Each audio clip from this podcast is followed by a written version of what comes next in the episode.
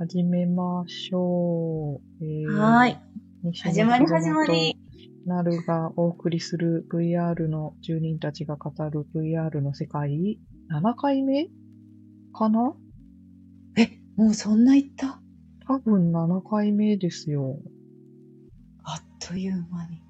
という間。なんと。ってことは、7かけ、まあ、やい、だいたい2時間ぐらい喋ってるから、うん。14時間。収録はね、それぐらいですけどね。うん実際もっと喋ってますからね。その収録後のその後とかがね。アフター、みちさんが、お、こんにちは。今急いで聞きに家に戻ってます。おーお 足元お気をつけてくださいね。ありがとうございます。にありがとうございます。いや、さてさて、今日の話題ですよ。今日は、ちょっとね、いろんなことを、あの、多岐にわたって、なんかこう、話していけたらいいなと思ってるんですけどね。なんかさっきあと、あれだ、恒例の私たちの VR の体はですねあ、えー、本日はシーズン的に、えー、ハロウィンということで、なるさんのワールドに置いてあるかぼちゃが熟したということで、なるさん宅かぼちゃ前に、えー集って、話しておりあの、私のね、あの、ミキさんにもずっとハロウィンですね、あそこって笑われてますよ。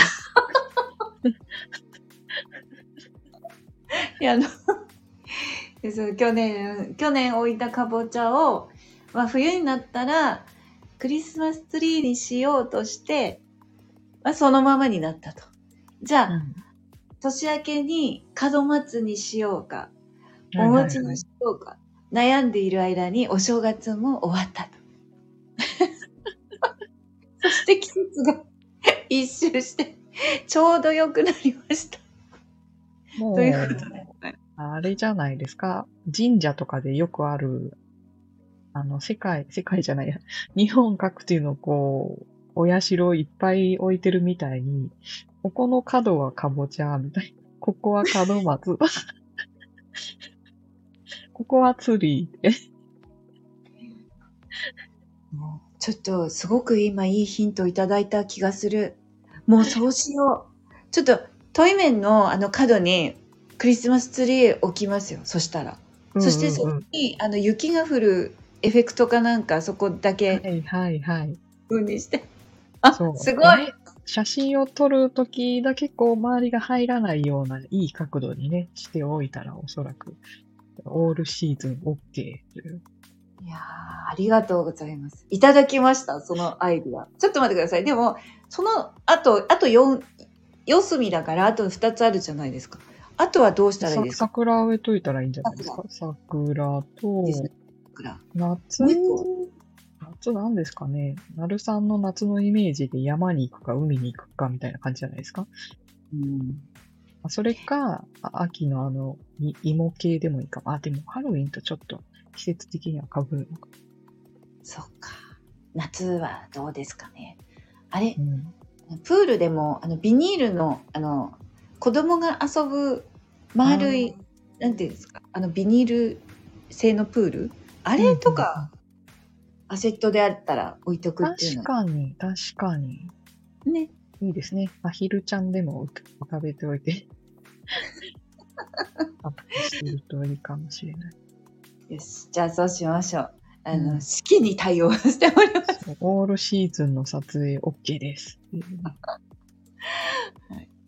ょっとじゃあ、あの、私のね、ワールドも、あの、近々アップ、アップデートするということで、まあ、さてさて、あの、ここ最近の VR 活動ですよ。うん。どうですか？キザさんの最近の VR 活動は、どんな感じですか？最近は、なんか、あの、うん。関わっていたプロジェクトが一段落しまして、10月の末ぐらいに。うん。で、それまでは忙しかったんですけど、それからうん。しばらく時間がある感じなんですけど、まあ時間ができ始めてから、うん。いろいろイベントにね、もう一回行き始めたりとか、しばらく忙しくて行けなかったイベントとかに顔を出していますっていうのと、うん。えっと、旧ツイッター X さんの方で、お知り合いが、大学院かな？大学院か、あの、研究で、VR 酔いのね、研究をしている方がいて、はいあの、VR 酔いっていうのは、VR に入って、えーうん。車に酔うような感じのね、感覚を覚えるという人がたくさんいるわけなのですが、まあ、なぜそれが起こるのかみたいな研究かな。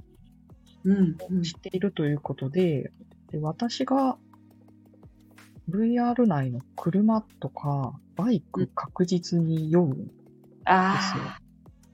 はいはいはい。そうはい。で、飛行機も前はダメで、安定して操縦できるようになってからまあ酔わなくはなったんですけど、でもやっぱずっと乗ってるとしんどいなとかっていうのがあるので、あうんの私酔いますって言って、研究お手伝いできますよって手を挙げましたら、まあ、ぜひねはいということで、えーこの間お手伝いをしてまいりました。おーそれは興味深い。まあ、研究内容はね、あの、機密でしょうからお話できないと思うんですけど、なかなか貴重な体験ですよね。この VR 酔い対策。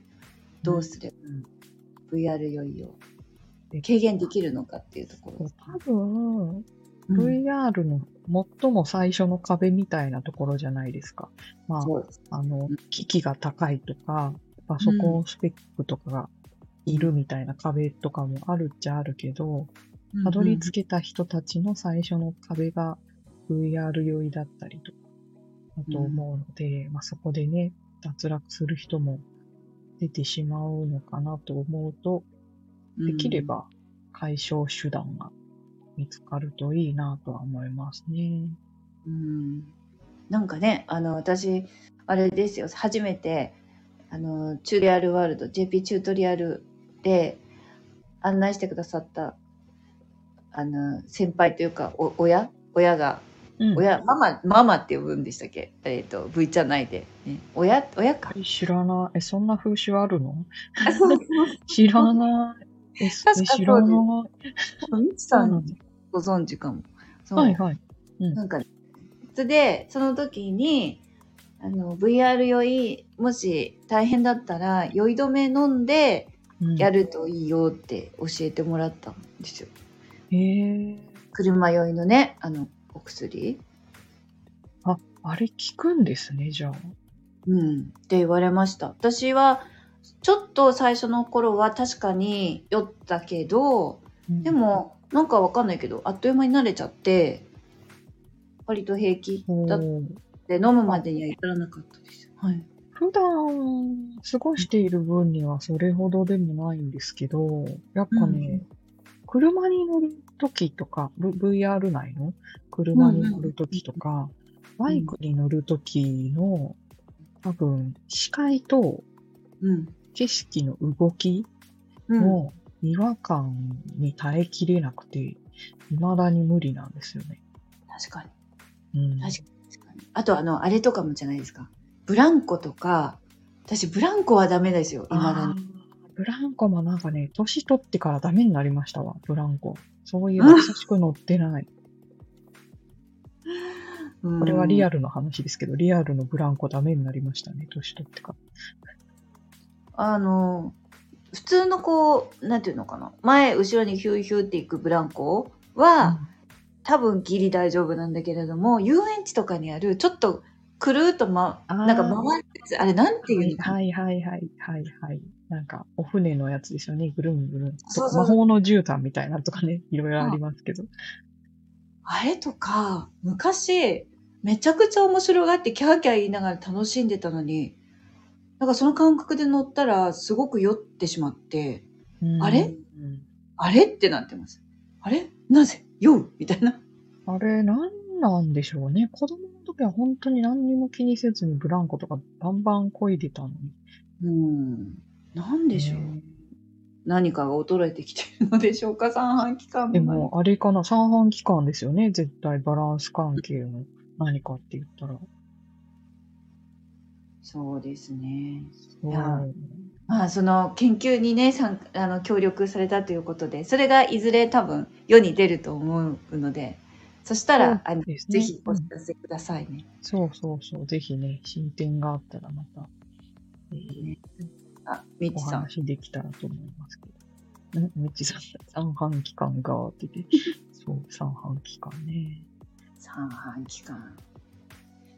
まあ、もともと弱い方もね、いらっしゃると思うんですけど、結構。だから、なんか、そう、VR の中で酔った時に考えるんですけど、三半規管と視覚ってなんか連動するのかなとか、なんか、不思議ですよね。三半規管が斜めにな、斜めっていうかなんか、傾いているって誤作動してるってこと？なのかな？よくわかんないけど。そうです、そうです。うん。どうなんだろね、うんそのあたり、専門家の皆さんよろしくお願いします。詳しいことはもうわかんないから、専門家の方にお任せした。んと、ほんと、ほんと。ね。まあ、まあ、最近は、キズナさんはそういった研究に協力をされたり、あと、まあ、イベントにね、さっきちょこちょこで行ったり、参加したりっていうことをお話しされてたけど、最近そういえば会いましたね、イベント会場でね。お会いしましたね。えっ、と、マネジメント集会さんですね。うん、うん、そうそう。そうそうそう。お会いしました、お会いしました。うん。そう。ほら、あの、ぬこぽつさんといえば、あ、そうそう、ぬこぽつさんがね、登壇されて、お話しされてたんですけど、あの、ぬこぽつさんっていうのは、あの、VR チャット内で、えー、去年、去年、うんうん去年、去年。うん。去年ね、あの、マクベスを、シェイクスピアのマクベスを、このアバターで、アバターを着たその 3D 空間というか、あのバーチャルリアリティの中で上演をした、この主催者っていう、うん。プロデューサーでもあり、主催でもありって感じうん。ですか？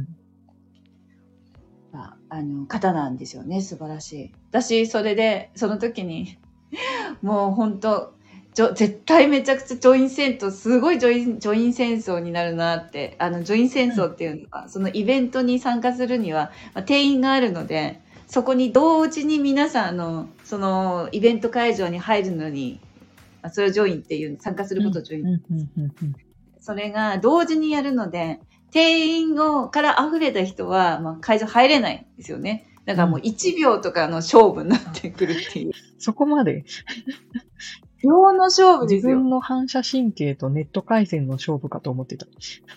や、もう、もう、もうでも、そうそうそう、うんそう。あれね、あの、運ありますよ、運が。やそう、運があると思う、あれは。回線がね、多分、つよつよだと、ワンチャンあるかもみたいに思ってるんですけどね。そうなんですよ。で、私、あの、その時にね、あの、しっかり、えーゲットしまして、うんえ その感激でするそのシートをですねジョイン戦争に勝ってゲットしましてしっかり、ね、拝見してすっごい良かった。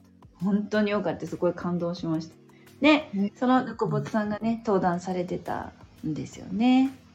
そうそう。で、以前からね、テーマが面白そうだったんで、マネジメント集会はすごくあの興味を持っていたんですけど、その、うんのこぽとさんも VR 内で、えー劇を上演しましたっていう方なんですけど、その時の登壇テーマが、えっ、と、えっ、と、何でしたっけ？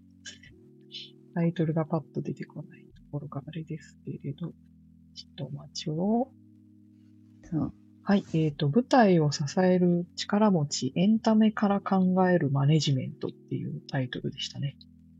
そう、だから、あの単純に舞台のお話ではなくて、その舞台を支えるうんマネジメントっていう現場のお話をしていただいたって言っていてね、なんか、就活生とかね、絶対ああいうお話聞いたらいいのにって思いながら聞いてました。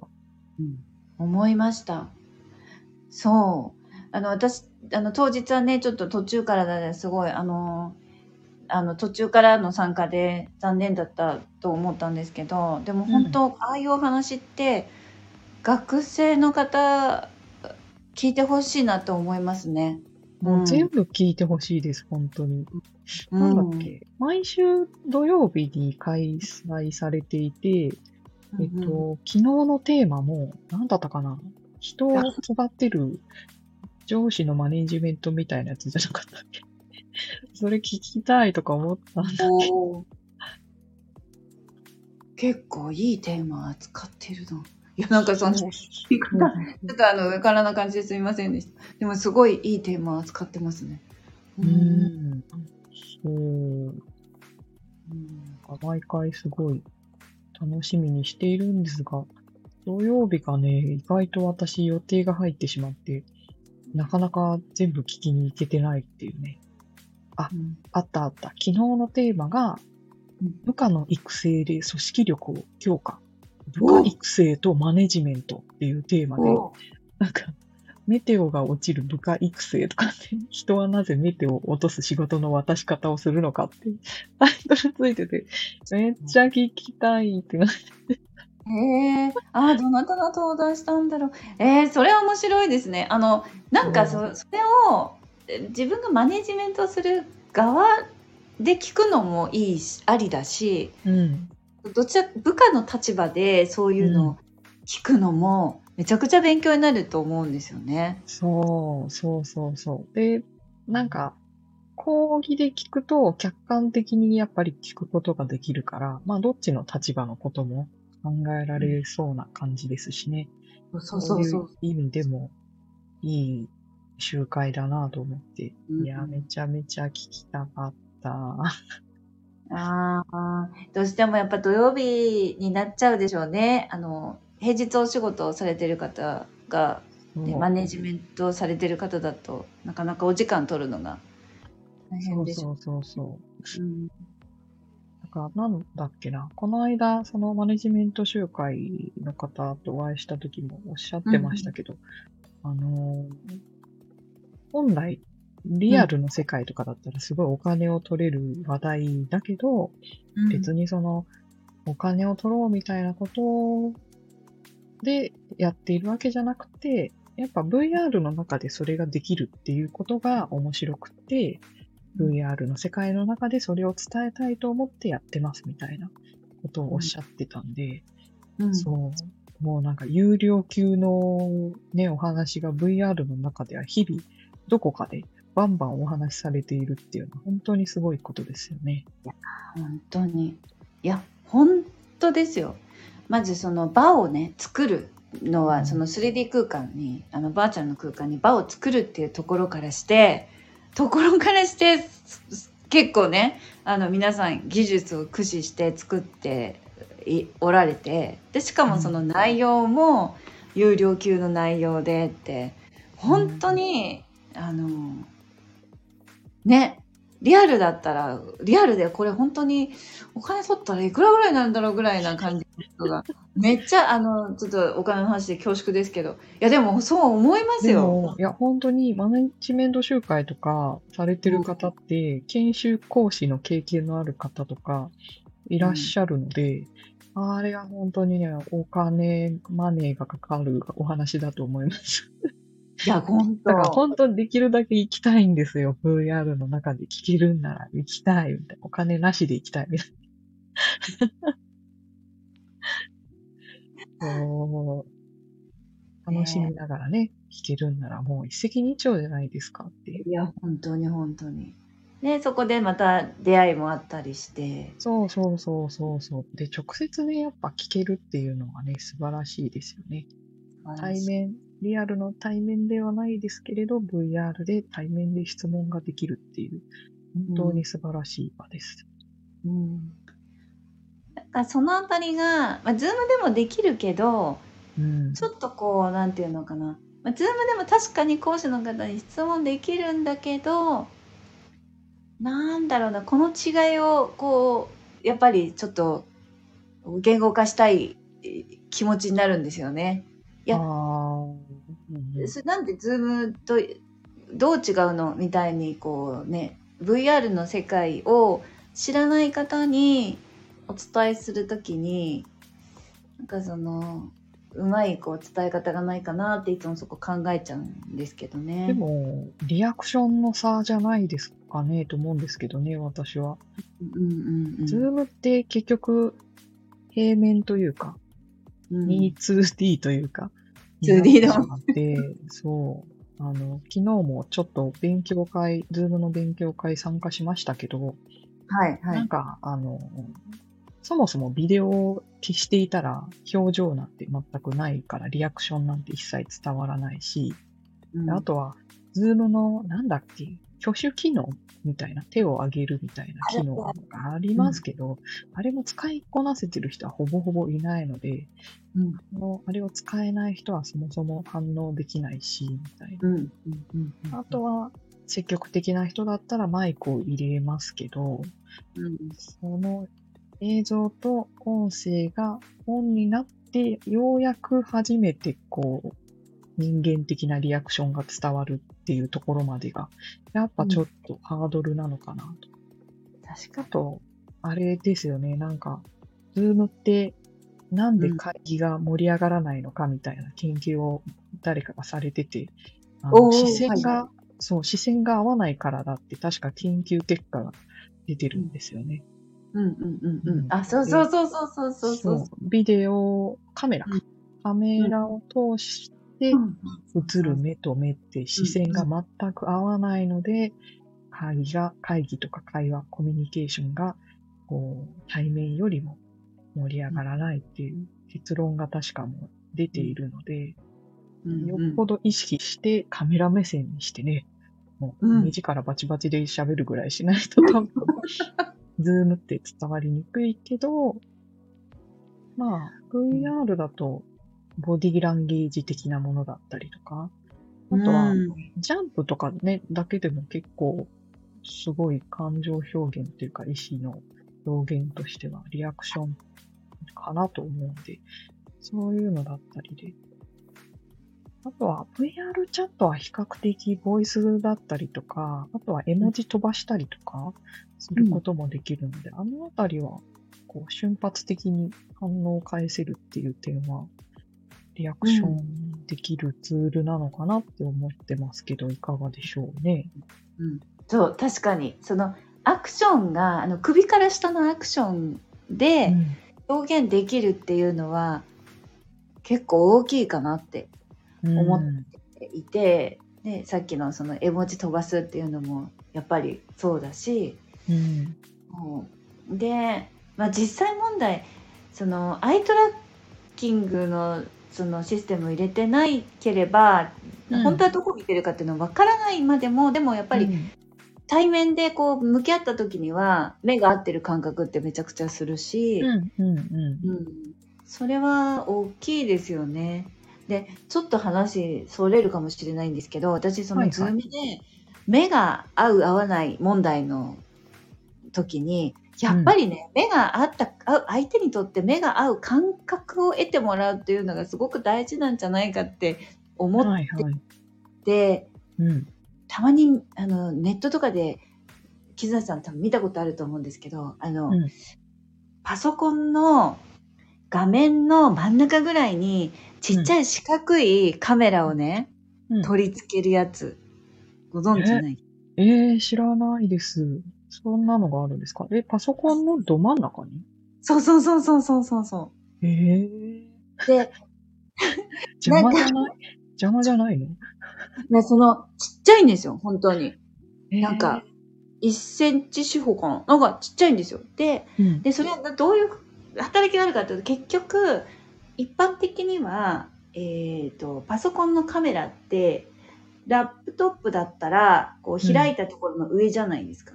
で、うん、うん、ラップトップでも多分液晶の画面の上のところ。につけてるね。はい。と思うんですよ。そうすると、相手が喋ってる時に自分の目線って相手の顔じゃないですか。そうすると、本来だったらカメラのレンズを見て相手にとっては目が合ってる感覚だけど実際は、あの画面を見て喋ってるん。で目が合わないっていうことだと思うんですよ。なのでレンズを相手の、まあ、目の位置に置くっていうか、はいはい。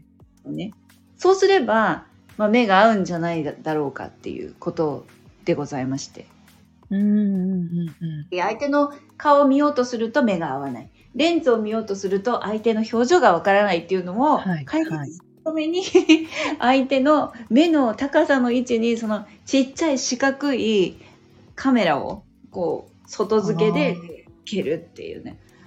なるほど。あ、そういうやり方があるんですね。ですよで私ねやったことあるんです。うん。それをね取り付けてだからどうしても面談とかセッションの時に気になってしょうがなくって、はいはいはい。そうですよね。だから一回まあいっかと諦めた時期もあったんだけどでもやっぱり気になるってなって、それつけたんですけどうん。なんかねあのこれ私だけの感覚かもしれないんですけどうん。それでも微妙にあ目が合ってる感覚が得られないんですよねテストななんですけど。何なんだろなあちょっとやっぱりずれてる感じあなんか私を見ているんだけどあの相手の目線は私を見てるんだけど私のなんかとお私の後方遠くを見ているような感覚う。なるほど。へえ。なんだからそうか。あつまりあれかな？上画面に映っている自分の動きに合わないみたいな感じですかね？相手の反応が？どうな、どうかな？うん。なんかねやっぱり奥行きなのかなと思ったんですよこのこれ合ってるかどうかわかんないですよ本当にあの私の感覚なんですけど、その目線の高さを合わせたとてうん実際問題は高さだけじゃなく、えっ、と、距離感もあるじゃないですか、実際合ってたら。うん。3D 空間だったらね。ね、そうそうそう、その距離感が、なんだか、やっぱりですね、すごく遠くにある感じを受けちゃうっていうかね、うん。なんだなと思って、縦はあったけど、その距離が合わないぞみたいな感覚が最後まで増えない。えー、まあ、みちさんもあれですね、コメントくださってますけど平面だと受け取る情報も違うと思うのですだから、うん結局人間の目がものすごい敏感で、それを察知しちゃうんでしょうね。そういうところとかをね、すごいですよね。だから、ものすごい繊細な情報を読み取ってるっていうことだと思う。違和感があるっていうことはね。そうだと思います。さすがと思って。やっぱりね、生き延びる、生物として生き延びるためには、あの、必要な能力まあっていうか。、重要ですもんね。なんかうん、ご情報でね、突っ込んでいったけど、そこに人はいなかったみたいなことになってもあれですからね。本当に。っていうのがありましたよ。まあなので、あの、まあ、目を、こう、合わ、合わないあ、目が合わないっていうことで会話が盛り上がらないズーム。でも VR はやっぱりそこにね、前前回、前々回か、もう話したけど、うん。そこにね、ご本人がいらっしゃるっていうのが結構大きいよねっていう。なんでしょうね。やっぱ、存でその在感が。んそう、存在感がね。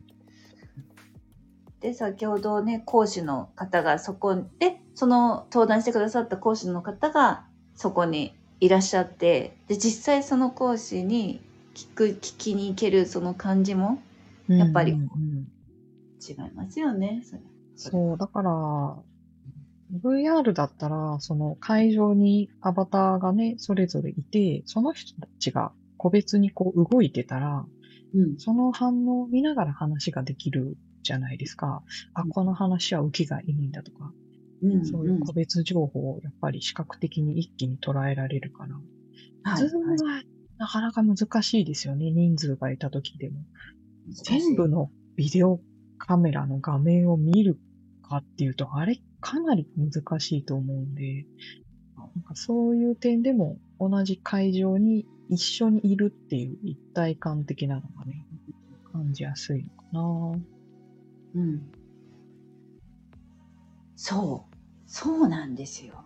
な。あなんか、ほんのちょっと思ったんですけど、うん。うん。ズームの場合って、やっぱそれぞれ皆さん思い思いの背景使いますよね。ああ、使ってますよね。バーチャル背景ね。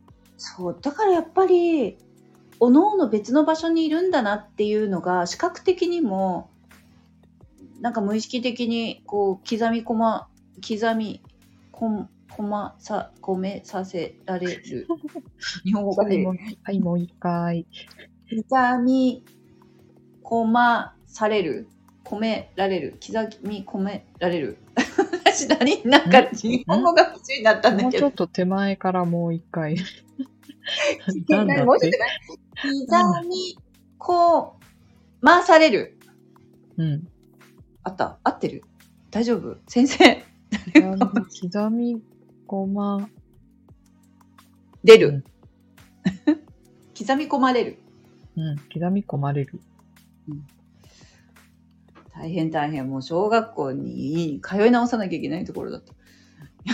うん、っていう気もしたりもしますけどね。うん。込まれるでしょうね。うん、込まれるでしょうね。刻み込まれる。ね。えーでのはあるかな。いやーうんうんうん。で、あと、他に、キズナさんは、どんなイベント最近行かれました？あとは、えっ、と、1ヶ月に1回開催される、えー、あ、あったあった。飛び出せ海外集会さんですね。えっ、と、海外に行った方とか、旅行された方、暮らしてた方とかのゲストさんをお呼びして、お招きして、えーお話を聞くっていうことをされていて、うん。9月も参加したんですけど、9月の時は、うん。あの、クルーズ船あるじゃないですか。はい。各地を回るっていう、クルーズ船によく乗ってらっしゃる方の、えーお話を聞かせていただいたりだとか、で10月はすごいあのゲストさんがあの興味深くて、シルク・ドゥ・ソレイユで、えーはい演技をされていた元演者の方っていう、うん。その方が VR でね、活動されているっていうことで、えー海外でどんな生活をしていたのかみたいなお話を聞いてきたりしてました。であ、みちさんが、そのイベント、キズナさん遊びに行ってて、オイラも気になってたんですよね。ワクワクって書いてあった。そうそうあの、ワールドが確かね、イベント名みたいに飛び出せ海外集会っていうのが出るので、そのワールドにいるときはいつも、あの、ジョイン？ジョイン可のみんないつでも遊びに来て大丈夫ですよ表示にしてるんで、興味があったらぜひぜひジョインしに来てくださったらと思うんですけど、あの、うん。実際の写真ですね、海外の写真とかも、かなりたくさんスライドで見せてくださったりとかしますので、まあ、シルク・ドゥ・ソレイユの方の場合はちょっと個人情報的なところもあるので、写真撮ったりはできませんよっていうことで非公開でお願いしますってえーいうお話だったんですけどね。クルーズ船はものすごいクルーズの中の、えーこんな、なんだろう、バーがありますとか、うんうんそう、こういうレクリエーションがありますみたいな話とか、写真付きですごい見せていただいて、へえ。すごい楽しかったです。こんなにゴージャスな内装の船に、なんとこの価格でみたいな、安っみたいな話をしてたりとか。安かった？安かった。あの、その、豪華さに比べたら、お得な感じだった。あ、多分、船に乗っていろんな場所を巡れるっていう経験値うん。から考えたら、うん。まあ、リーズナブルなんじゃないかなと思いますね。で、その登壇されていた方もおっしゃってましたけど、船に乗ってたら目的地に着くんですよ。遊んでたら。船の中で遊んでたらうん。で、寄港した先で、えー降りて現地を楽しむっていう楽しみ方もあるし、船のクルーズの中を楽しむっていうのもできる。って考えると、まあ、悪くはないんじゃないかなって思いますね。うん。ああ、みちさんも、いいなーって、ワクワクねなーって。そうね手の届かない価格じゃないと思うんですよね、割と。はい、比較的手の届きやすい価格かなと思いますので。なんか私あの、クルーズ船っていうとね、うん。なんかスーツケースにうん。ドレスを忍ばせないといけないのかなとか、あ 考え方が昭和。ードレスコードはね、そうそうそう、なんかあるみたいですけどや、っぱり、なんかね、うん。確か、そういうの一枚はディ。ナー、ディナーショーみたいな感じのが、そう、実際あるみたいですけど、まあ、それも、あの、用意して乗船されたらいいんじゃないですかっていうことをおっしゃってましたよ。多分、そんなでも、お高いものとかじゃなくて、全然大丈夫なんじゃないかなって思います。うんうん。うん。なるほど。ねえ一度はね、人生の中で一度は経験してみたい豪華客船の旅ですよ。やっぱり。うん。なんだったかなテレビで見たクルーズ船特集みたいなので、うん、南極？南極の方まで行って、南極すごっオーロラ見れるとかのツアーとかもあったような気がして、えー、すすごいごいと思って。南極だったかな？カナダの方行くやつだったかな？ちょっとオーロラはどこで見見るんだったか忘れましたけど、なんかそういうツアーもあるらしくていいなぁ、みたいな。うん。いやー飛行機とか、私結構飛行機好きですけど、うんで、も、船が圧倒的にいいのは、うん中で自由に過ごせることですよね。飛行機ってやっぱりどうしてもあの狭い空間に、なんかギュッとしてなきゃいけないじゃないですか。昔、大学の時に研修旅行で海外、ヨーロッパ行きましたけど、何時間かな、?11 時間か13時間ぐらいずっとかかるもう拘束されて、あの中で。いやーもう、あの時間は耐え難かったですね。いや、ほんとしんどいあれは。本当に。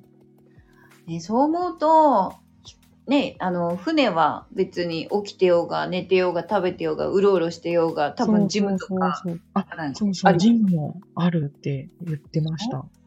うん。いいですよ。いいなうん。そうそういう話もね、なんか VR の中で聞けるって、いや、楽しいなって思って、月に1回っていうことで、最近はちょこちょこ顔を出したりとかしてますけど、さんはどうですか？なんかイベントとか行ったりしてますか？最近ね、イベント、あのね、行きたいイベントですね、うんことごとく、ジョイン戦争に負けております。あー、なるほどね。もうね、えっ、と、恐竜レストラン。あ、違う、あの、正式名称は違って、今またこれ出てこない。すいません、あの、私、あの、名前が出てこない。わかる。ラジオを始めてから横文字が何一つ出てきてないっていうのをね、記録されてるんでね、まざまざとこう感じてます。横 横文字出ないなぁ、みたいダイナソーあ、ダイナソー。ダイナソー。な。ダイナソうん。ダイナソーダイナー。なんかね、あの、恐竜が出てくる、ーうん。恐竜と触れ合えるというか、そういうあのレストランのうん、イベントがあるんですよ。多分今日ある、あ、昨日かな。へーなんかあったんですよ。それで、え、それもね、毎回すごく、あの人気らしくて、うん。ジョイン戦争負けたりとか、他にもちょこちょこ言ってるんですけど、ジョイン戦争に負けることが多くて、私、通信環境が弱々で、あの、ね、ださっき言ってた、その、運もあるし、うん通信速度とか、そういうのもうんね、大きい要因じゃないですか。ジョイン戦争の勝ち負けに。なのでね、なんかいけてないんですよね。そう、ジョイン戦争に負けた時に悲しいの、何が悲しいって、誰もいないインスタンスに飛ばされるの悲しくないですか？もうなんか、あ、誰も、なんか入れたと思ったら誰もいないっていうね、あ、負けたんだ。いや、私それ本当に、いやもうね、初期の頃、始めたばっかりの頃に、それが分からなくて、そうそうそうそ一番乗り？う。わかる。そうそうそう。入れるじゃんって思って入ったら、実は会場じゃなかったっていうね。あれね。本当に。なんか、うんメイン会場の映像をこう投影してくれるモニターとかでもね、置いてくれればもう全然そこで見るんですけどね。本当ですよ。うん。ああ、なかなかこればっかりはね、しょうがないですね。あの、いけたらいいなと思っていますけれども、なんで本当最近ね、これといって、イベントの、イベントの話題がなくて、もうキャリコンイベントうんうんうん。行っていないかもしれない。メタバースキャリコン集会ですね。はい、そうそうです、そうです。と、あとは、そう、みつさんもね、多分お会いししたりしてるんですけど、おむすび集会かなあ前回行ってないなそう。存在があるのは存じてますね。なんか、あれはでうん。も初心者向けっていうわけでもないのかな、初心者の方でも、なんかビジビジターの方もいらっしゃったりもしてるし、あのうん。いろんな方がいらっしゃる。キャリアは多分ね、様々だと思うんですけど、うんうん。あの、主体の方が、とてもこう、皆さんが快適に過ごせるように、すごい気を使っていらっしゃるなって思うイベントで、うんうん。そう、とてもいいです。おすすめできるイベントです。あの、変な、こう、視界ジャックするような方とか、なんか、スカイジャックはなかなかつわものですけどね。そうとか、なんか、大きいアバター使う方とか、ああ、方がうん万が一にも入られた時はちゃんとねあのちゃんとこううまくそういった方をこう排排除するんじゃなくて、まあ、ちゃんとこうお伝えするっていうのかしら？うんうんうん。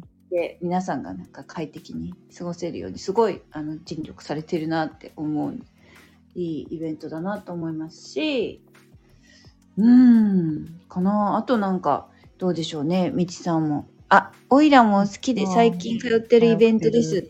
ね。ね、そう、居心地のいいイベントがね、見つかるといいですよね。で、いくつかあって、こう、あちこち行く場所ができると良いですね。ううんうん。あ、とてもちょうど良いですって。そう、ちょうど良いっていうのがね、素晴らしい、いい塩梅っていうことですからね。いいですよね。いいと思います本当にうん。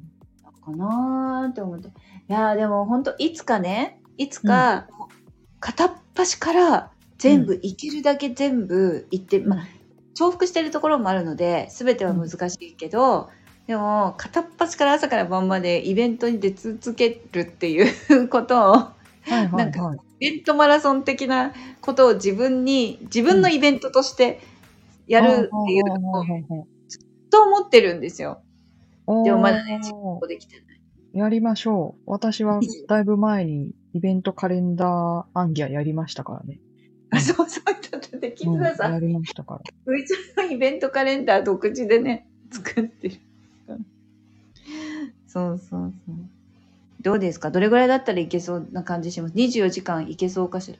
無理かいや、24時間はやってなかったですよ。私もあの、仕事終わって帰ってきてからの夜の時間を持て余ししてたんで、なんかね、うんぼーっとしてても寝落ちするだけなんで、あの、当時はデスクトップ勢だったんですけど、まあデスクトップで回れるイベントカレンダーのね、イベント、夜のイベントをひたすら参加するっていうのをね、うん。だいたい8時、9時頃から夜中の0時ぐらいまで参加できるものをはしご、総はしごする。すごい。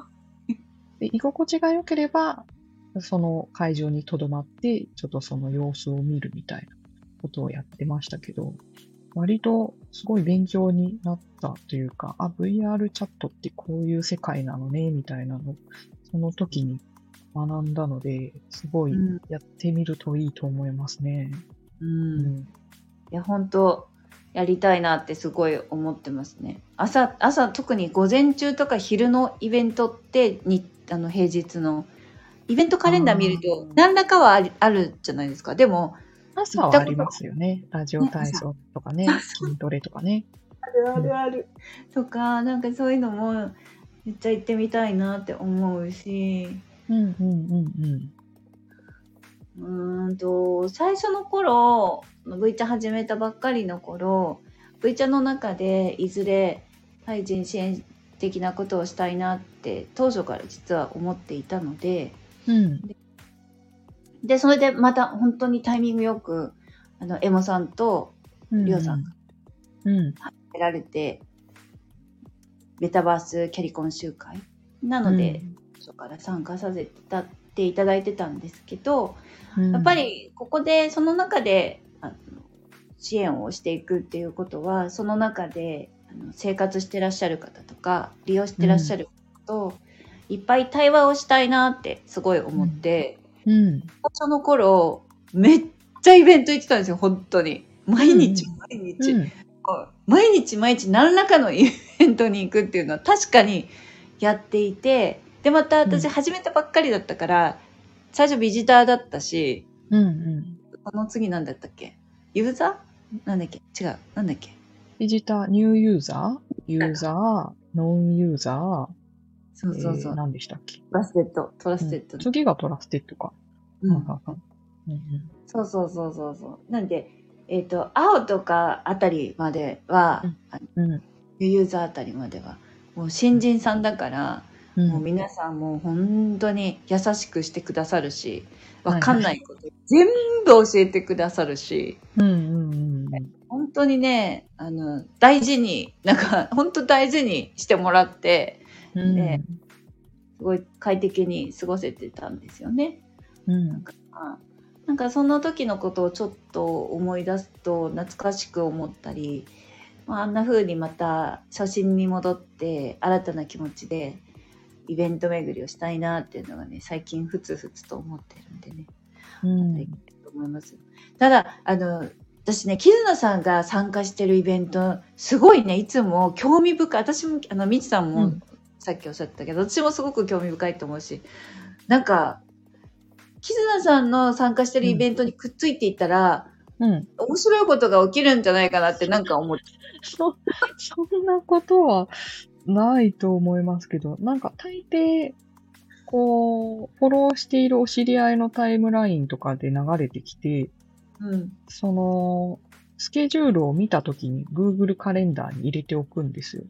うんうんうんで、まあ、予定が合わなかったら参加できないですけど、予定があったら参加するみたいな感じで言ってるのがほとんどなので、うんうんうん。大体前からそう行きたいなと思っているイベントだったりとかに顔を出している感じですね。お知り合いがいるとか。うん。じゃあなかなかあれなんですね自然にそういうイベントにキズナさんがなんかこう行かれてるのかな？いろんな巡り合わせとともにね。うん。そう。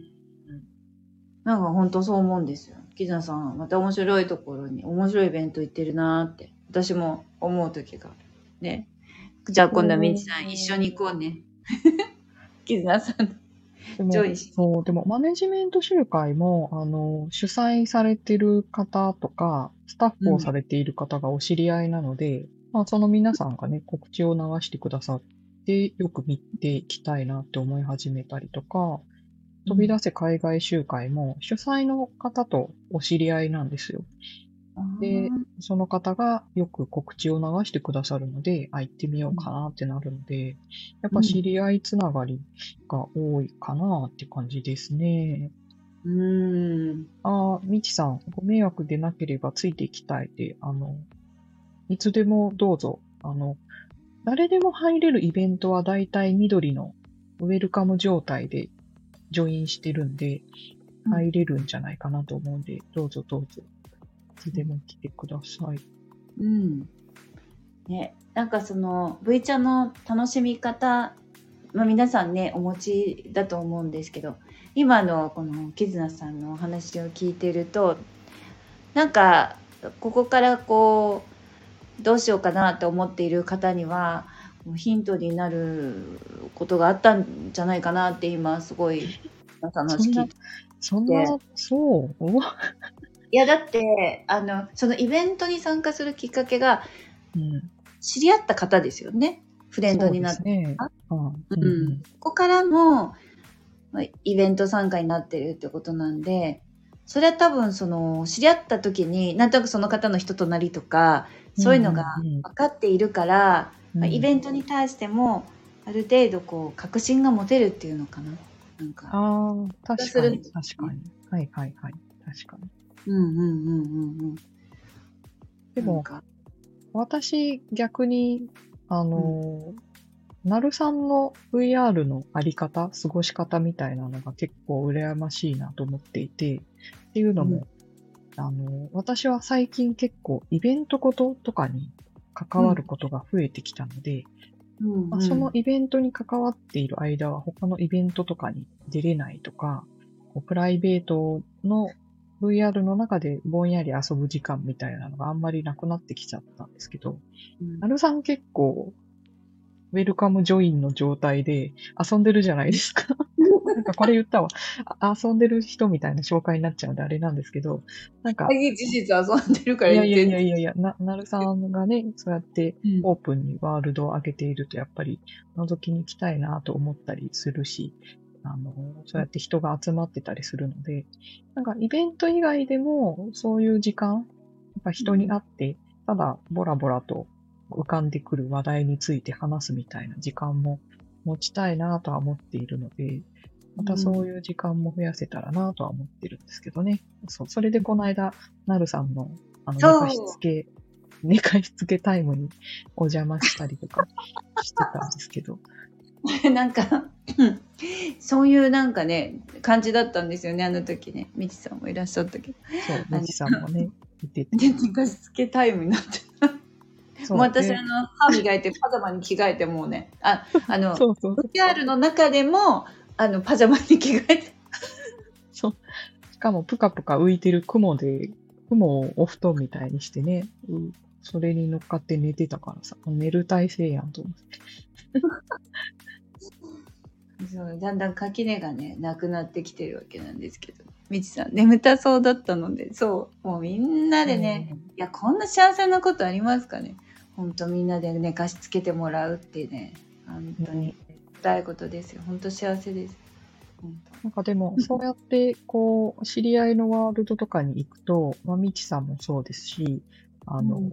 他のね、えーなるさんとかみちさんとか共通のお友達がやっぱ集まってくるので、久々にお話できた方とかもね、あの、ツイッターのやりとりとか普段やってても、やっぱ声のっていうか、VR の中のリアクション付きのやりとりができてなかった方が当にたりもするので、そう、中でお会いして話す時間、ちょっとでも増やせるといいなって思ってますね。うんうんなんかそのツイッターでは結構絡んでるっていうかね挨拶したりうん。し合ったりっていうのをしてる方とも本当はね VR でもお会いできたらなって思うんですけど、あんまりそ来てない方もいらっしゃったりして。う。うん。まあね、ね忙しい時期、これから入っていくのでね、なかなか頻繁にっていうのは難しいと思いますけど。うんお、みちさんが気軽に遊びに来てくだしゃって、取り次ぎもしますので、取り次ぎしてくれるな。取り次ぎしてくれ取り次いいねぎします。。みちさんとこに行って取り継いでくださいって言って、お願いしたらいい。うんうんなんかちょっと前でしたけど去年だったかなうん。あのよくそのお友達を紹介お友達にお友達を紹介したら、うん。そのお友達同士が仲良くなっちゃってお友達だけでこう遊びに行ったりとあか、あ、はいはい。仕事行為って言ってたかな名前だねなんかそのでそれはあの人によって多分感覚が全然違うものだと思うんですよね、だからそれが何とも思わないタイプの人もいればうんうんうん。なんかちょっと嫌だなって寂しい嫌だなじゃなかったら、もしかしたら寂しいなとか、ね、そういう気持ちになる方もいらっしゃると思うし感じ方は本当に人それぞれだと思っているんですよ。私の場合は、あの、全然 OK なタイプで、うんうん。紹介した友達同士がめっちゃ仲良くなって、二人で遊びに行くのを見る、見るのが、なんか、楽しいっていうか、おわかる、わかります。めちゃめちゃわかります。私、何しろ、まあ、リアルの方の話なんですけど、結構転職してるんですよ。うんうんで、も、なんか、あの、転職、まあ退職した会社でもまだつながりのある人がいたりして、はい あの、退職した元の会社の同僚と、新しく働いている会社の同僚と、私とで遊びに行ったりとかするんで。全然、あの、本当に多分私と話せる人はみんな波長が合うと思ってるんで、そういう人たちは繋がってほしいって思って、うん退職した会社の人にこういう人がいるんだけどねって言って一緒に遊んだりしてたんで、全然もう、なんだろう、ウェルカムっていうか、みんなどんどん仲良くなってくりゃって感じです。そう、なんかね、楽しくなる、幸せな気持ちになると、なん、なんていうのかな、嬉しくな、嬉しくなるんですよね、私も。うんうんうん、だから、まあ、感じ方は本当に人それぞれながら。なので、うん私の、私は大丈夫な人ですっていうのを、なんとなく 言ってみようみたいな。あ、うん。みちさん。うん、そうそうそう。ね。友達とお友達が、さらにお友達。VR って知り合った人がすごい人のことが多いから、紹介したいんですよね。こんな人がいるんですよ、みたいな。わかる。うん。別にその、と虎の意をか借りたいわけじゃないんですけど、こんな素晴らしい人がいるんで知ってくださいみたいな。なんだろう。私、あれかも、あの、マネージャーとか、なんだろう、ああいう人になった方がいいのかな。向いてる。こんないい人材がいるんですよ、みたいな、なんかね、やりたい。教えたくて仕方がない。え、すごい向いてるよ。スキルを持った人がいてとかって、本当に、そんなことばっかりしてますね。だから、こうこんなことで悩んでるんですとか、こういう方向の道に向かいたいと思ってるんですけど、経験がなくてって言ってる人がいたりとかしたら、あ、その仕事なら、この間ここのイベントでお会いした方が、みたいにして、つおつなぎしたりとか、することが結構あるんで。うん。うんえ、それめっちゃいいじゃないですか。え、やろう え、ちょっと待って、誰かやってます？あの、こう、なんか、なんかこう看板をこう、掲げてやってる方いらっしゃる？出会いジャヤン的なやつですか？それ看板掲げると。え、やっぱりあの、前に言ってたなるさんのお味噌汁出すお家作って、出会いジャヤやる？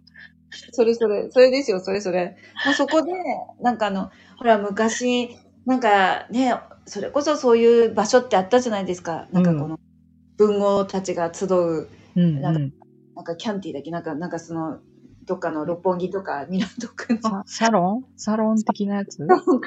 とか、ね、なんかそういう感じで、あ、あってもいいと思うし、ほら、はいえっ、と、はいはい。その、マッチング、お見合いイベントありましたよね、V 茶でも。あれ主催した方は、確かご自身で会社立ち上げて、今はあの別でね、VR のサービスされてると思うんですけど、お見合いサービス、マッチングサーか、あれですよね。やっぱその、つなげるっていうのを目的としてやってる人はいないけど、VR の中で日常的にそれが発生してる気はしてますね。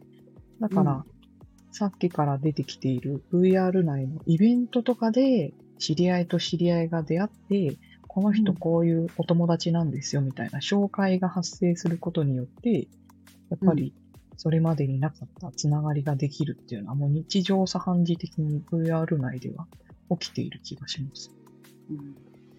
あのこのただそれをなんかそのキスナさんいろんなところでイベントされたり、お手伝いされたりしていらっしゃる、でそのこう幅が広いと思うんですよ。例えば何らかに何らかに結構特化した人脈とか知り合いが多いっていう方は、まあ、皆さんいらっしゃるあど、いや、その、うん。キズナさんの場合、それがすごい幅が広いから、いやね、でもでもね、上には上がいると思うんで、私はまだまだですよ、本当に。一部の方しか知らないから。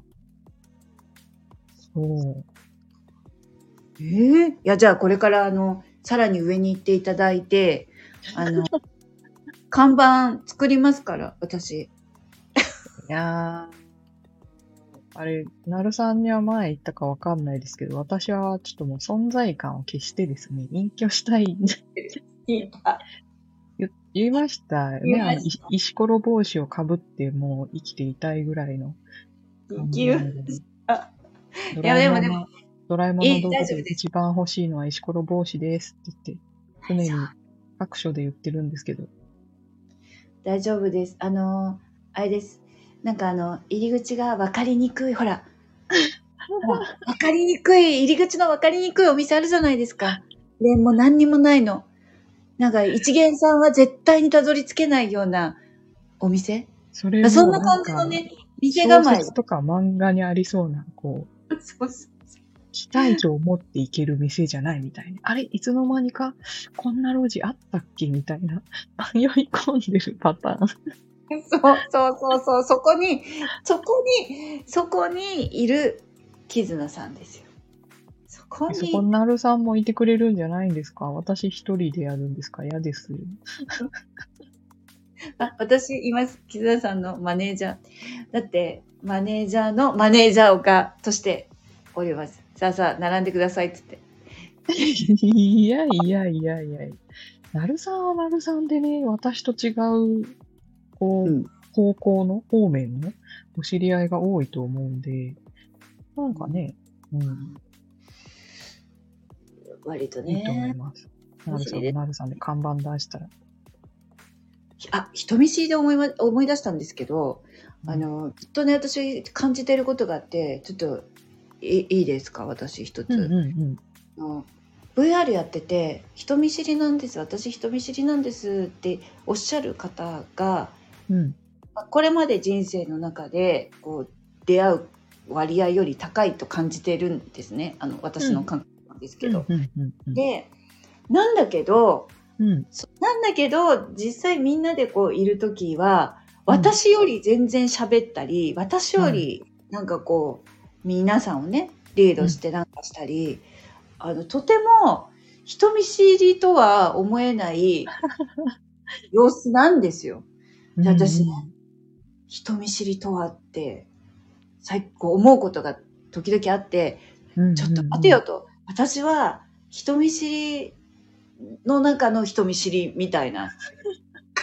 そういうことなのかなあとなんか、俺もすごい、あ、前話したかもしれないけど、フレンドさんに、最近見ないね、さ久しぶり、珍しいじゃんって言われて、で、うんあ最近引きこもってたんですよって言ったら、ブイちゃんがそもそも引きこもってる状態なのに、どこに引きこもってたの？で、確かにね。確かに。インターネットの世界に引きこもってますからね。そうなんですよ。そうなんですよ。ということで、なんかあの、最近ね、人見知りとはとかね、思ってますよ。私はじゃあ、どういう、どうなんでしょうね。人見知りの中の人見知り。男の中の男、女の中の女みたいな。結局だから、その人の考える人見知り概念ですよね。結局、一人一人、こう、女らしさとは、男らしさとは、みたいな話と同じで、その人その人が考える人見知り像があるので、うん。うん、そこですよね。ねえそうなんですね。うん、ちょっともう、なかなかそこらあたりは、まあ、皆さんのね、皆さんの中の感覚っていうことなのかな。あ、みちさん。伊豆さんの分かりみが深い。ここはさっきのあれかな。うんうんうんそっと、あの、そっとしていたいっていう、さっき絆さんあ、そうそうそうそう、隠居したいとかいう話のあたりだと思いますね。た。みちさん人見知りなんですって言ってるけど。本ほ当らですか？いや、それはなくないですか？みんなそうってさ、もう、もう私は人見知りを時点で調べそうになってますよ。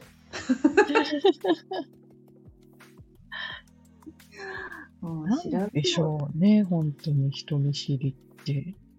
人見知りって何ですか？ね。人見知り。いや、これ真面目にじ国語辞典上では何て書いてるんですかね？まあ、あれかな、会話ができないとかじゃなくて、会話が弾まないとか、社交、なんだろう、一般的な会話しかできない的なのも含めて、人見知りとか言うのかな、みんな。自分から積極的に話しかけられない的なのも含めて、ある程度会話はできるけど、人見知りなんですも含むのかな。なるほど。はい、国語辞典に、失礼しました。国語辞典によりますと、知らない人を見て、恥ずかしがったり、嫌ったりすることって書いてます。うーん。あ、そうなんですね。恥ずかしがったり、嫌ったりするの？嫌ったりするんだ。嫌ったりっていう言葉が入ってますよ。嫌ったりってすごく、嫌ったりすごくないですか？結構。激しいですね。すごい。うん、そこまで拒絶反応することあります？初対面とか。いや、ほら、あの、2割の人から無条件に嫌われるから、それ？なんかわかんないけど。えー、うんえそんなこと言ってました ?2 割の人に。いやいや、なんかよく言うじゃないですか。なんか、みんな2割、2割の人からは無条件に好かれ、2割の人からは無条件に嫌われ、残りの6割の人からは、まあ別にどっちでもないっていうか、どうでも、どっちでも、うん、まあどっちでもないって。人って、そうっていうふうに。まあ多分科学的データは何もないんですけどね。へえ、あ、そんなのあるんですね。うん。え考えたこともなかった。そうなんか、基本的に去るものは追わずなんで、近づいてくる人だけいたらいいんじゃないみたいなスタンスだから、割合とか考えたこともなかったの。へえ。ね、そう思うとね、あの、まあ、別に嫌われようとも、うん。どうってことないっていうか、どうやったってね、どうやったってそうなら、うん。もうね、もう私はあの、その私を嫌いな人のためには生きることはないので、うんうんうん。私を嫌いな人を好きになってもらおうという努力をした方がいいのかどうかわかんない。まあしない、しない人しないです。まあ一切しない。そんな暇ないですよね。なんかそんな私。年を取るごとに思うんですけど、うんもうだって残り時間がこんなんしかないのに、そんな、なんだろう、興味ない人のこと考えてられないんですよ。考えてられない。考えてる余裕ないですよ。もっと、こう、やりたいこととかあるから、そっちに、こう、エネルギーを向けなきゃって思って、いいです、いいです。あの、あの近づかなくていいです。本当にそう思います。はい、本当にそうみみちさんも、オイラは会う人を大事にするなって言って、そうそう、こう自分のこう幸せだったりとかね、幸福を願ってくれたり、喜んでくれたりする人を大事にしたいですね。うん、うん、本当よ。それでね、あの、時間が埋まっちゃうんで、うん。嫌いな人に、こう、うんかける時間もそうだし、頭の中、その、考えるっていうのも結構時間もそう、なんかの脳をね、あの、うん脳のスペースをそれで埋めたくないなってなっちゃうんで、他のことで埋めたそういな。そんな余裕ないのよ、本当に。無理なんですよ、忙しくて。ごめんなさいねっていう。年を取るとずずぶとくなると思います。うん、どうか、どうか私のことあの、ほっといていただいて、お嫌いなら、ほんとほんとほんとマジほっといてもらっていいですか？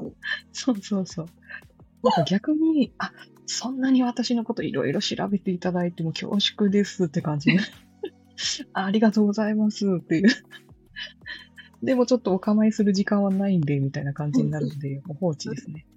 そういや、エネルギー使ってくれてるってことに対関しては、あの、うん間違ってないから、本当そうだなと思うけど、ねそ思います。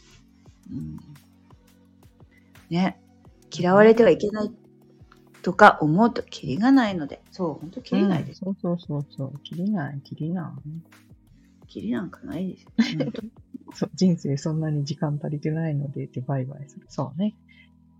うん。なんかね、時間が解決して、なんか、いい頃合いに人間関係がことこと煮込まれることもあるかもしれないし、そういうタイミングが来たらまたお会いしましょうって感じがしますね、私は。それっきりっていうわけでもないかもしれないね。うん。ちょっと、あの、今、非常にメモしたい言葉を、キズナさんがおっしゃいましたよ。人間関係をことこと煮込んで。今日の、今日の副タイトルそれにしようか。人間関係を。それにして、ね、ぜひそれにしてください。お願いします。お願いします。人間関係をことこと煮込むにしときます、じゃあ。ありがとうございます。やった。じゃあ私も忘れないっていう。それで。いやー、そうですよ、本当に。まあ、煮込んだ結果ね。あの、まあ、味は、美味しくならない時もあるかもしれないです。うんうんうん。ね。それは。だって、ある意味、その、は、まあ、分かり合える時もあれば会えない時もあるし、どっちも持ち合わせる時もあるし、あとまあ、個人的にはね、話せば分かるっていうのはちょっとね、私暴力的だなって思う時もあるので、そう。それができてりゃ真相は起こんないんすわっていう感じだからね。そう思うんですよ。話したって分かんないことを受け入れなくっちゃねえっていううん。気もあるので、だから、うん、ね。そう。でも、日本みたいですね。うんうんそうで、出会うタイミング次第っていうこともありますからね。お互い情報が足りなくて、その時は相入れなかったけど、なんかよくよく相手の情報をちょこちょここう、摂取していった結果、うんあのあれ、いい感じにこの人煮込まれてた人じゃないみたいなのが分かって、うんまあ、ちょっとご一緒にどうですかみたいなこともあるかもしれないですからね。うん、あるある。うん。ありますよ。なんたってね、人間その時その時で、あの、見えてる世界も認知も異なるのでね、ひょっとしたらもう大自由になるかもしれない人とだって、うん、それが、あとそれを取り違えちゃったら、うん、すれ違っちゃうわけだから、人は。うんなのにね。だからね、難しいところでもありますが、でも、あの、この人合うなって思ったら、私は、あの、進んで、これからは、これからはというか、これからも、なんか、ことこと煮込んでいきたいかなって。うんうんうん。ことことがいいね。ゆ っくりことこと。じっくりことことなんつ。うの、ジャーっていう、なんかもう、強火でもう、ヒャーって、ど効果音なんて言ったらいいの？ジュワーか。強火でジャーみたいなんじゃなくて、こうゆっくりゆっくりね、ことことやっていくっていうのがね、いいなって。そう、そう、そう思い出した、その、なんか急に距離を詰める的なあれじゃないですけど、昨日ね、夜中にちょっと VR で人とお話しする機会があった時にうん話してたんですけど、なんか最近みんな生き急いでませんみたいな話をしてて、おーあ興味深い。うんうんうん。20代とか30代の方がね。でうん、あの、その方、お話ししてた方は、あの、ちょっと進路というか、これからどうしようみたいなところで、まあ自分はもう少し時間をかけてやりたい的な感じの方なんですけど、同世代の方とか、同級生の方とかは、結構なんか周りが生き急いでる感じがしてって言って、おられて、いや、本当に最近なんか、情報化社会の弊害じゃないですけど、うん。みんな、なんかそんなに、えー急いで大丈夫みたいな気はせんでもないですね。うん、しますね。それ私も感じますね。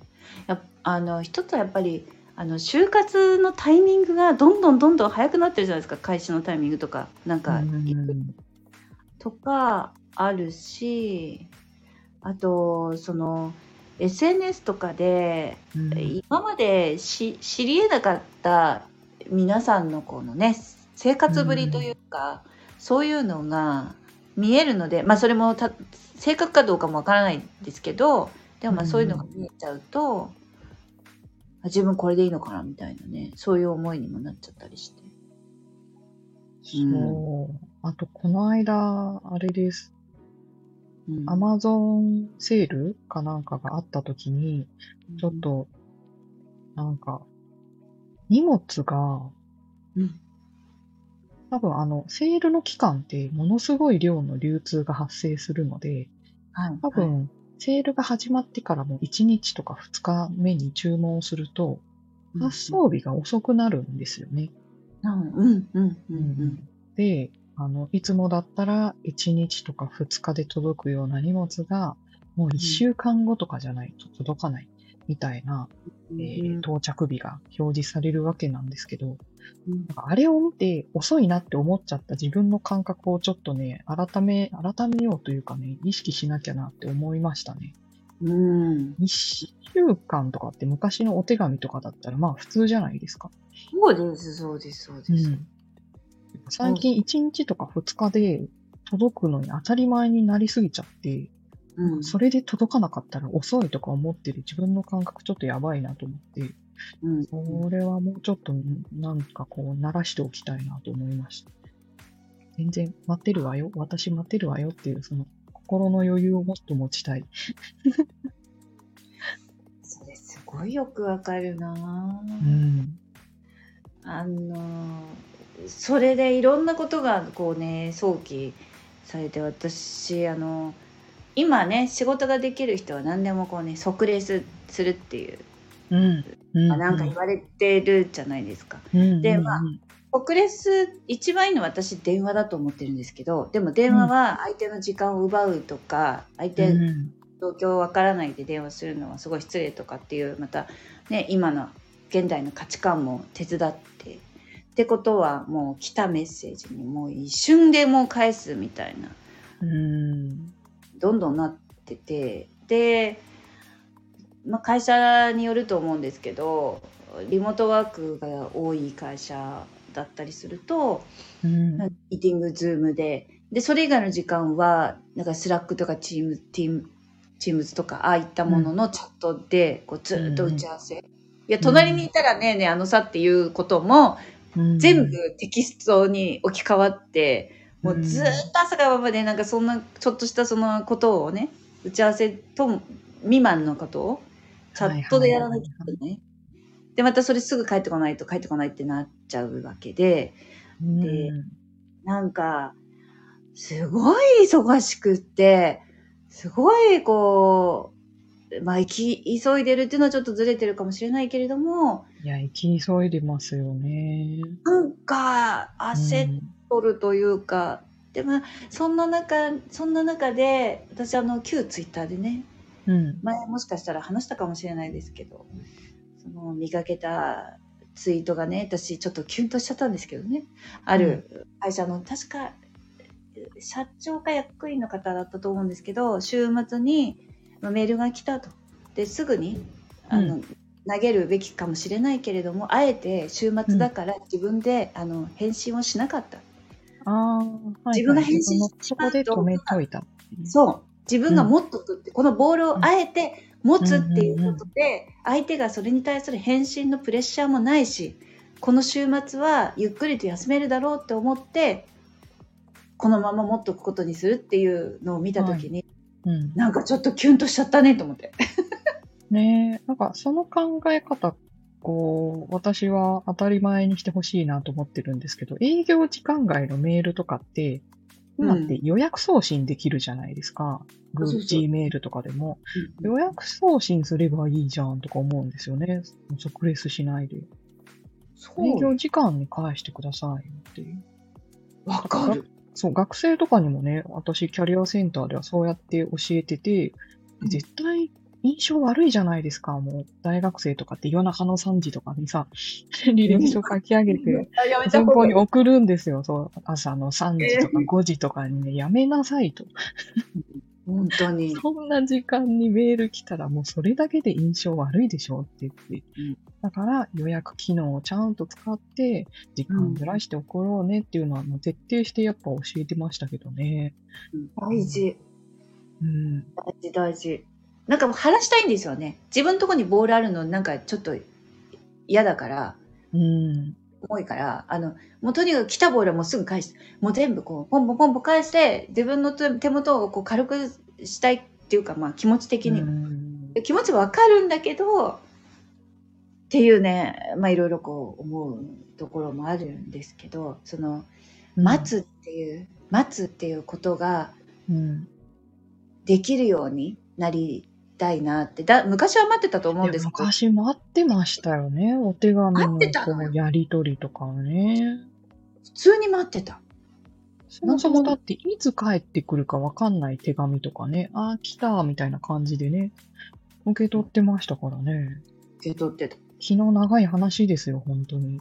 や、本当に、本当に、本当にそう。だって、もう送った手紙がいつ届くかもわからない。向こうだって書く時間があるでしょうし、そんで帰ってくるのもね、いつになるのかっていうの、まあ、それを心待ちにしたりとか、その時間も、待つ時間を楽しむっていうこともうん大切な時間だったっていうのがあるのかなって思ってて。想像しますもんね。いつまで、いつ届くかなとか、あるいは、え、もう届いたかなとか、今何してんのかなみたいな、こう、相手のことをすごく、う思いを傾けるというか、そういう時間ができる。うんでも今ってなんか、本当にさっきの話じゃないけど、手元にあるボールはパスしなきゃみたいな感じで、ポンポンポンって返しちゃうけど、それを受け取った相手がどういう状況にいるかとか考えてるかっていうと、多分ほぼ皆さん考えてないですよね。っていう。考えてない、ないんですよ。だからなんか仕事ができる人はもうとにかくこうバンバンバンバンボールを投げ投げ返投げ返すっていうか投げられる人みたいな感じに、ね、なっちゃってうん。いるのがねなんか果たしてそうなんかなって。私は多分そのうちそれも限界が訪れてですねあの、うん価値観が少し昔に戻る出来事で戻るようになるような気がしていてで、うんうんうん。ね、あの待つっていうのと状況は異なるんですけど、うん、私最近あるお店にご飯食べに行ったんですよ夜ね。うん、でそこでえっ、となんかそのお通しみたいなやつが1個のはいはでプレートにたくさんおつまみが乗ってるやつだったんですよ結構でっかい。うん。あのこっちってそういうとことが時々あってお通しめっちゃ豪華なことが多いんですよ。うん、えー、いいですね。あのね、あの、まあちょっと脱線すしすぎちゃうから、回収、すぐ回収するね。あの、うん、ウニのさ、いいですよ、別に。ウニのさ、あの、あの、一個こう箱、箱一個あるじゃん。あれ、なん、なんて呼んだらいいの？あの箱みたいに入ってるじゃないですか。ウニ、箱？ウニ。箱みたいな、こう四角いさ、木木の箱みたいなのに、ウニってこう、綺麗に敷き詰められて入ってる、まあまあの大きさのやつ。うんあれ、が一個ボーンって出てきたりするんですよ。おー、すごいね。私、最初びっくりして、あの頼んで、頼んでないですって言って、もう、あ、びっくりしちゃって、いや、これあの、うんお通しですって言われて、へーってなるぐらいす、ごい、ゴージャすス。ごいんですよ。うん。普通の居酒屋さんですよ。で、まあ、そんなんで、そこのレストランも、レストランっていうか、まあ、居酒屋？洋風居酒屋みたいな。で、そこもそんな感じだったんですよ。で、スタッフ、そこはスタッフの方とシェフの方、お二人で切り盛りされてて、で、二人とも男性で、でスタッフの方が説明に来られて「あの今から料理の説明をします」って言って「こちらが」って言った瞬間からもうそのこちらが何かっていうのを忘れてしまわれてで,、でシェフの方に「あすいません」っつって「これ何でしたっけ?」って言って。で正直でよろしい。「それさそれさっきも言った」みたいに言って「なんとかだよ」って「あすいません。でこれはなんとかです」って言って。で隣に行ったわけ。で、えー、とその隣のこちらがでまた止まって「なんだっけ?」何一つ覚えてなくないか、みたいな。この調子で全部があのどれもあ一個だけは説明したけど全部あの毎回毎回シェフに聞くっていうことになって。はで、だけどね、あの別にそれネタでやってるわけでもないし、うん。何でもなくて素だったんですけど、ナチュラルにそんな感じだったんです。で、シェフの方もだからといって怒鳴ったりもしないし、うん、うん。まあ、なんというか、温かい空気がすごいあったの、そのお店の中で。うんうんうんで、その温かさに触れて自分も、うん。ていうのかな、ひもしかしたら、えーその、なんでお客さんに料理の説明しに来た、来てるのに、全然覚えてないんだとか、言う人もいるしれない、思う人もいるかもしれないけど、私はなんか全然そんなこと思わなくって、むしろ、まずその人が自然体で自分が忘れちゃってるっていうことを全く隠さない、その様子も、いや、おおらかですよね、な。んかね。そう。ん。そう、いいなと思ったし、それをちゃんと、あの、毎回臆さず シェフに聞くっていうのもすごいなと思ったし、シェフも毎回ちゃんと丁寧に返してるっていうのも、あの、怒ったりとかしないで返してるっていうのもすごい良かったし、うん全部がすごい良くて、もうなんていうか、料理の味がマシマシになりました。いやー、いいですよね。だって、もしね、その場でシェフの方がちょっと強い声を出したりとかしたら、やっぱりそれを聞いてる人たちは気持ちよくはないでしょうからね。うん、ううん、ん。そうそう、そうなんですよ。いやーいいな。なんか、そう、おおらかさですよね。そういう、なんか、受け止める器の広さ、深さみたいなうんところ。うん、だから、あの、巻き戻して、アマゾンさんの配送の日にちの話にも戻りますけど、結局あのあたりも、多分人手がもう少なくなってきたら、間に合わないじゃないですか、配達が。もう、これはもう多分確定で間に合わなくなっていくと思うんですけど、うん、そうなった時に、待てるか待てないか、まあ待つしかないんですけど、その待つっていう同じ時間をどういう気持ちで過ごすかはもう自分次第ですよねっていう。そうですね。うん。うん。か同じ時間を過ごすんだったらおおらかにいたいなと思うものですね。うん。そういたいです。いや、本当にそう思います。さっきのね、冒頭その、今のね、若い世代の方たちは、そういう時間感覚ではどうなんでしょうね。なんかでも生まれた時からのやりとりがそうだから、やっぱその時間軸で生活するのがもう当たり前というか、一般なのかな。うん。うん、だって生まれた時からインターネットあるしね。そう、あ、そうか、そう。それで、昨日夜にね、VR の中でお話ししていた人たちが結構、あのうんうんお若い、まあ、大学生の方たちだったんですけど、うん私が座禅修行に山奥にこもったことがあってさ、っていう話したら、あ、それ今必要なものですみたいな感じで 言ってた。お 行ってきてって言って。ぜひ行ってきてくれって。うん。もうだって、ネットない、スマホ触れない、パソコンもちろんない、テレビない、ラジオもない、うん。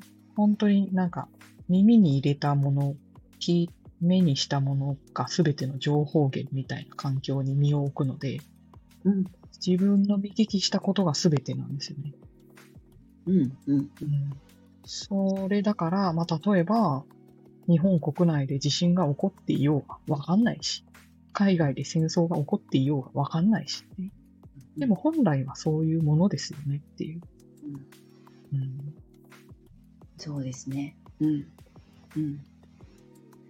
なんか、その自分の見たもの、聞いたもの、その自分の感覚で捉えたものが、なんかこう、周りの情報で覆い隠されちゃって、うん。でそれが普通になると今度自分が本来感じていたものとかこう欲していたものとかが分かりにくくなっちゃったりとかね。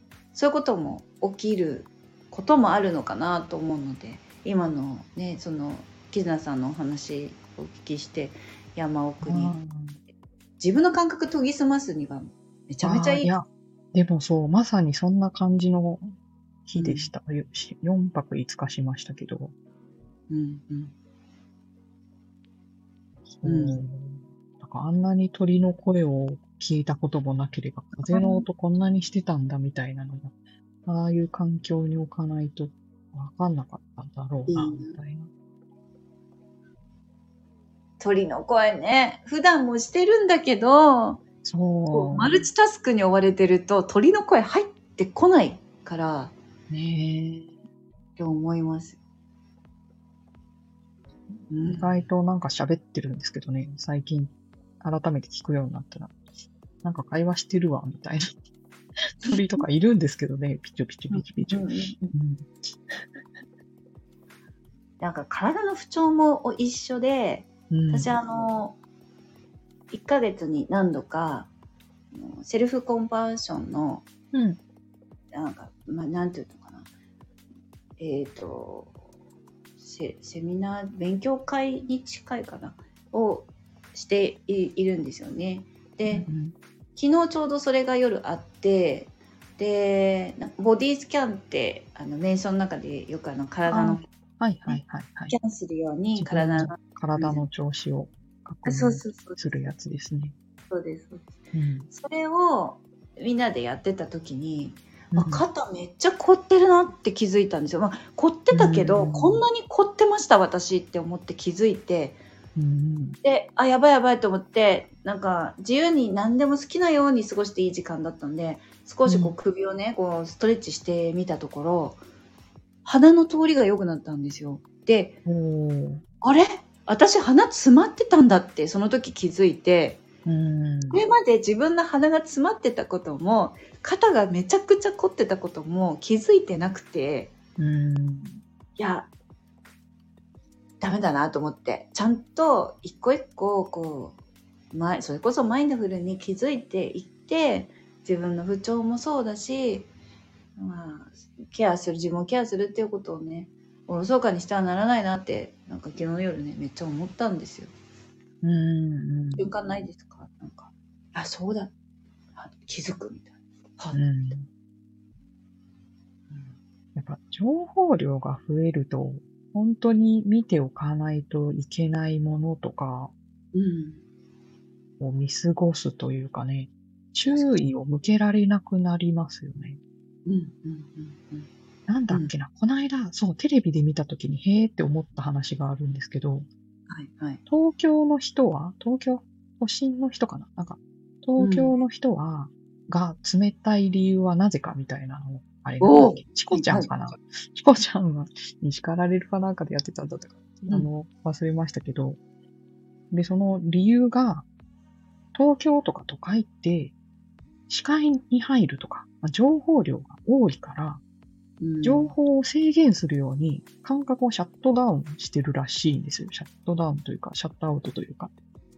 あだから、なんか、積極的に自分から関わろうみたいなことが、うんえーそういう機会が、まあ、減るというか、積極性がちょっと抑えられるみたいに、まあ、その、えー研究者の方かなはおっしゃってて、あ、なるほど、そういうのもあるのかと思って、だからやっぱり、情報過多なんですよね。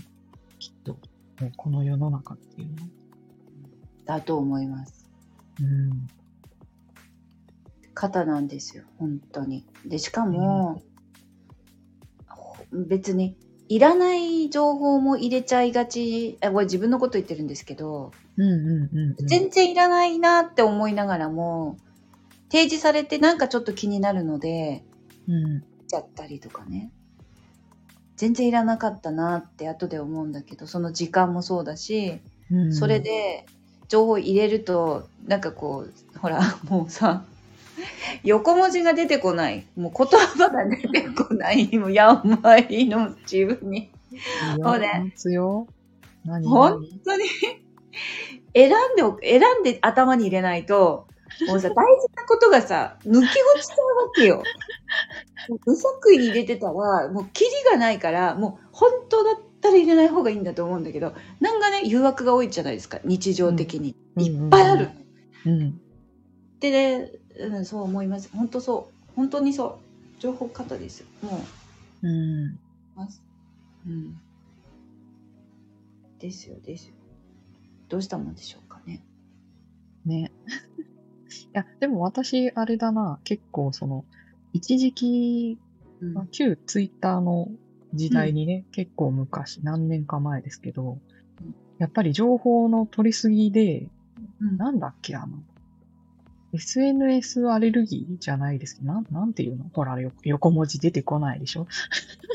アレルギー横も、なんかあの、もう、ソーシャルネットワーク的なつながりを見るのが嫌になっちゃって、もうツイッターのタイムライン見てんのしんどってなって、アプリ全部消したことあるんですよ。その時に。いやもう本当にアンインストールですよ、アンインストール。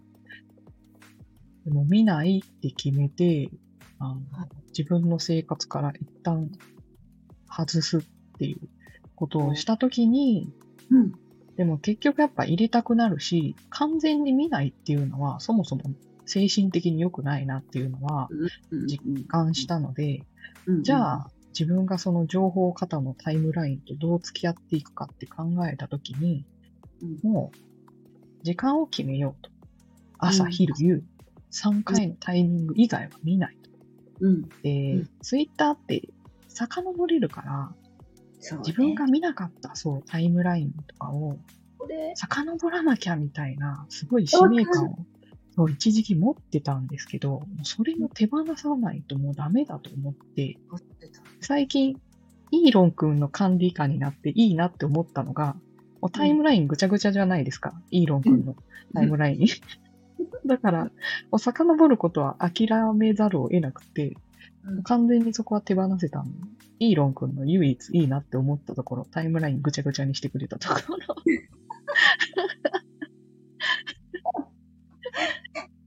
いや、本当におっしゃる通りで、なんか、だ、誰かのそのつぶやき、まあ今ポストっていうのか、ポストを見て、ポストね。で、うんそこにはおそらく毎日その方のポストを追ってたら、うんああるであろうストーリーをうんね、うんうん、知らないから、そこだけ見て、そこだけでなんかこう思ったことを、あの、リプライしちゃったりしてね。うんうんまあ、失敗したりすることあるんですよ、よく。私。うん。うんうんうんあ、ごめんなさい。なんかもう前のちょっといきさつ見見てなかったって思って、うん。ごめんね言って、なんかリプする前に、その人のププロフィール飛んで、その前の、そう、最近増えましたね、プロフィール飛んで、ちょっと最近の流れあそうそう、そう。で、そっから、それから、お返事するならするみたいな感じ。でもで、そうでもできるだけ口つくんでこうと思い始めてるから、最近。おしゃべりのようにしようっていう。思ってね。ね。い、いいねで読んだよとか、頑張ってねとか、もういいねがいろんな意味を込められていいねに今なってるんですけど。うんうんうんうんうん。そうそうそう。だから私も結構いいねはね、押してるんですよ。見たよ、みたいな感じで。うんうん。うん。そうそうそう。そうなんですよ。まあでもこのいいねもねまあでも、その見たよも、イーロン君のタイムラインだからね、もうどれだけ見れてるかもはやもうわかんなくて。二日前のツツイートじゃない、ポストが平気で流れてくるんで、もう見た時に見たものを押すでいいやっていう諦めがついたのは、まあ帰ってよかったかなとは思ったりすることもありますかね。ねえいや本当ですよ。この情報化の時代。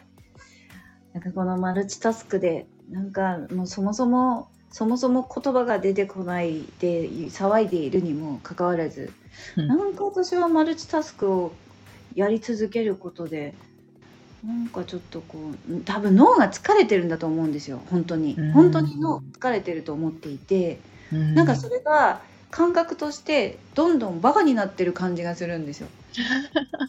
なんかちょっとこういうこういう言葉じゃないこの表現が合ってないかもしれないけどでもすごいねマルチタスクをこなせばこなすほどバカになっている気がしてなんだろうこの感覚はうんそれもなんかさっき話してた内容みたいな感じで、うんこう、疲れすぎて自分のことをこうちゃんと認識してないみたいな感じじゃないですかね。もう、あえて見たら疲れるのは分かってるから。見ない確かにほんとそう。いやー、マジでそう思いますよ。もうね、あの、せっかく田舎に住んでるんでね、あのそれをこう、フルに活かしたいなって最近思うようになりましてね。うんうんただ、自然を眺める時間とかね、うん。うんうんうん。めっちゃあの身近なんで、自然なんて本当に、あの、半径50センチのところにあるっていうくらいね、いいですね。お散歩とかね、行きたい。そう。本当に。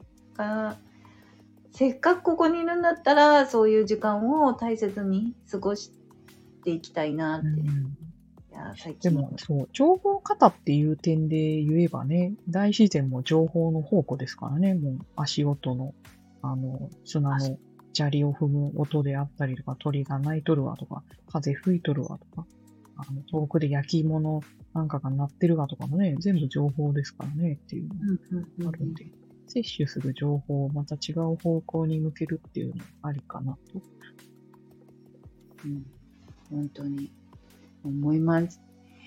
そろそろもしかしてお時間でしょうか？気がついたら1時間43分ですって。早い。はいい。ことこと、いい味になったんじゃないでしょうか。いい味。になりましたけど、後半は今日はちょっと VR からちょいちょい外れ気味でしたけど、まあいいか。はい。ね、あ、あと、でもそうだ。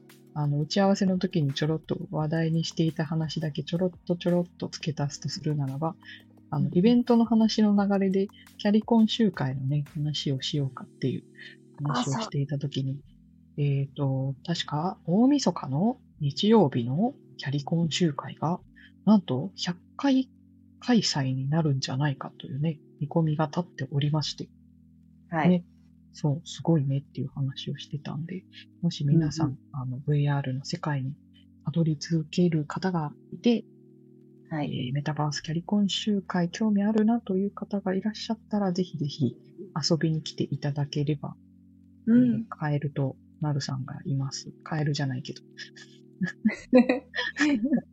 キズナさん、カエカエルじゃない。多分黒ど黒黒髪メガネがいます。黒髪メガネさんのキズナさんと私がいるので、ぜひ会いに来てください。うん。はい。はい。っていうぐらいでしたか今日も。今日も？あ、そうそうそう、今日もあります。今晩も、あの、私しばらくね、イベント関係で、あの、時間帯が重なってしまってたんで参加できなかったんですが、今日は久々に、えー復帰したいなと思いますので、もしお会いできる方いました、よろしくお願いします。はい。ありがとうございます。じゃあ私はここで失礼をしようと思います。あとはおしまいのまとめ。まとめ、キいやいやいや、もういいです。まあ、なるさん、ありがとうございました。みちさんもずっと一緒にいてくださってかな、途中、あの、どこか行ったりもしていたかもしれませんが、聞いてくださってありがとうございました。また VR の方でもよろしくお願いします。ではでは、また次回の収録でお会いいたしましょう。ありがとうございました。